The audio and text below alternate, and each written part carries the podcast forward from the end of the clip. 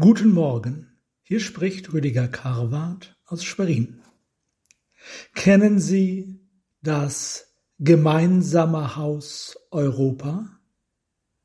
Diese Metapher hat Michail Gorbatschow in unseren Sprachgebrauch eingeführt. Er benutzte diesen Begriff zum ersten Mal in einer Rede am 10. April 1987 in Prag.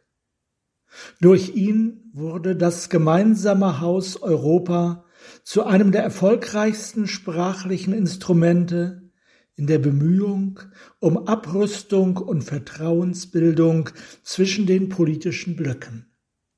Tourismusmanager, Liedermacher und Organisatoren von Ostermärschen griffen diesen Begriff bereitwillig auf. Jeder Versuch, sich gegen die Hausmetapher zu stellen, war bedroht vom Vorwurf fehlender Kooperationsbereitschaft, des fehlenden guten Willens, des Rückfalls in den kalten Krieg. Trotzdem erfanden seine Gegner ein Gegenbild. Sie erklärten, wenn die Sowjetunion oder später Russland als Anbau zum Haus Europa hinzukomme, ist der Anbau größer als das Haus. Das ginge doch nun wirklich nicht. Heute spricht niemand mehr vom gemeinsamen Haus Europa. Die Idee liegt unter einem Trümmerhaufen begraben. Geblieben ist die Idee vom geeinten Europa ohne Anbau. Diese Idee wird von Politikern geradezu magisch beschworen. Europa müsse eine wirtschaftliche, politische und militärische Rolle in der Welt spielen.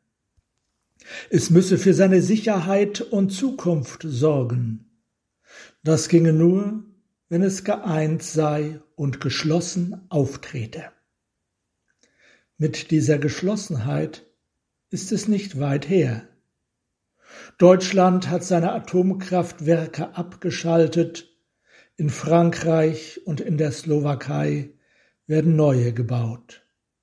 In Deutschland dürfen die Menschen bis 67 arbeiten. In Frankreich stürzen sie fast die Regierung, weil das Renteneintrittsalter dort auf 64 angehoben wird.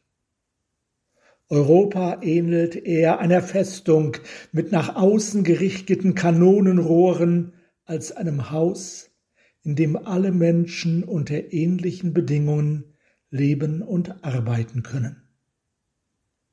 Der Gedanke an ein sicheres Haus, eine weithin sichtbare Festung ist nicht neu. Wir lesen davon schon in der Bibel im ersten Buch Mose im elften Kapitel. Es handelt sich um die Geschichte vom Turmbau zu Babel.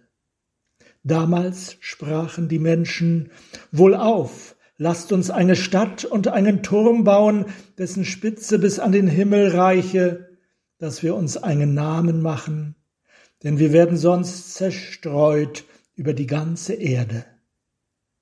Die Antwort Gottes dagegen klang so Wohlauf, lasst uns herniederfahren und dort ihre Sprache verwirren, dass keiner des andern Sprache verstehe.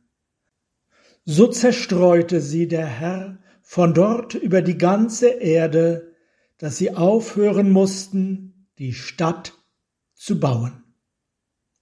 Das Motto Gottes über dieser Geschichte lautet, mein ist allein die Ehre, mein ist allein der Ruhm.